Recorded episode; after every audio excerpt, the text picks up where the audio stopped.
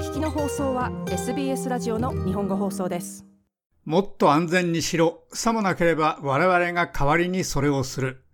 連邦政府は Tinder や Bumble などのオンラインデーティングアプリを提供している会社にそんな最後通告を行いました。この業界は彼らのプラットフォーム全体に及ぶ性的な暴行を撲滅するために新たに自主的な規則を導入するように要請されています。オンラインデーティングは一時の浮気から生涯のパートナーまで何でも提供するような広告をしています。しかし、アルバニージー政権はオンラインでパートナーを探している人々が危険にさらされないよう保証を求めています。ミシェル・ローランド通信省です。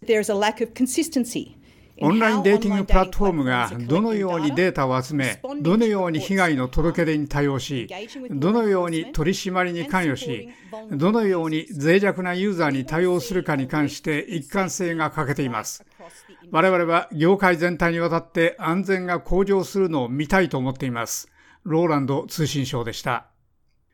2022年、オーストラリア犯罪研究所のレポートは、デーティングアプリを使っている人の4人に1人が嫌がらせや虐待などの性的な暴力を経験したと結論付けました。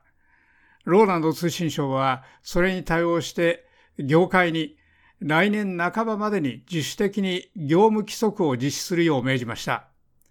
この動きはターラ・ハンター氏などの支援者に歓迎されましたが、ハンター氏はフルストップオーストラリアの CEO でアプリ内部での安全対策の強化を推し進めてきました。我々はアプリを分かりやすくして何が良くて何が悪い行為かを大変はっきりさせ人々が危ないと思ったり安全が心配な場合にどのようにして支援を得られるかをはっきりさせたいと思っています。ハンター氏でした。以前はニューサウスウェルズエイズ評議会と呼ばれていたエイコンのエロイーズ・レイヤード氏は、すべての性別や性的指向に対応する新たなガイドラインが重要だと述べました。例えば、それがそのアプリに共有されているというメッセージのやり取りに同意する場合、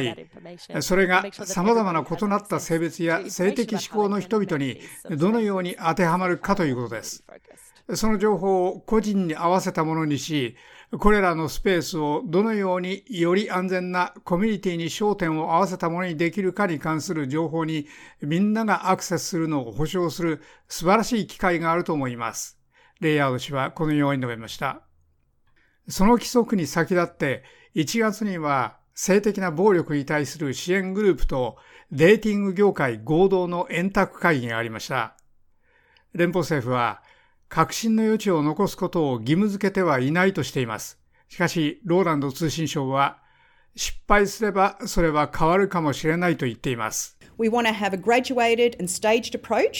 このスペースをどのように規制、介入するかについては、緩やかに進む段階的なアプローチをしたいと思っています。しかし、もしこれがオーストラリアのユーザーの安全を向上させなかった場合は、我々は躊躇なくこれを強化することは疑いありません。デーティング業界の大手は政府と同じ心配をしていると言っています。ローランド通信省でした。デーティング業界のメンバーは政府と同じことを心配しているとしています。Tinder の親会社マッチは、その投資やアプローチは安全の専門家と実社会の経験に教えられたものだと言って、会社はユーザーの安全にコミットしているとしています。一方、アマンダ・リシュワース社会サービス相は大学に対してキャンパスでの性的暴行への対応を改善する必要があると警告しました。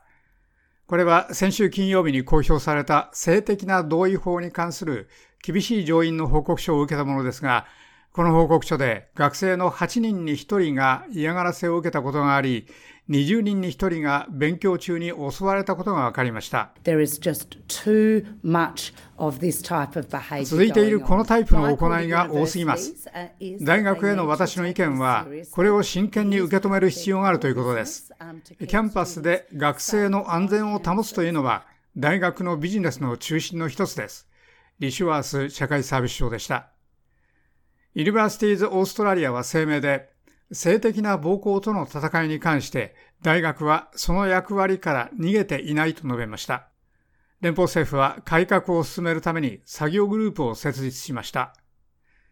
なお、お聞きの皆さんで支援が必要な場合は、1800レスペクト、電話1800-737-732、またはライフラインの電話131114で24時間のカウンセリングが受けられます。また、緊急の場合はトリプルゼロに電話してください。以上、SBS ニュースのナビーン・ラジクのレポートを SBS 日本語放送の長尾久明がお伝えしました。もっとストーリーをお聞きになりたい方は iTunes や Google ポッドキャスト Spotify などでお楽しみいただけます。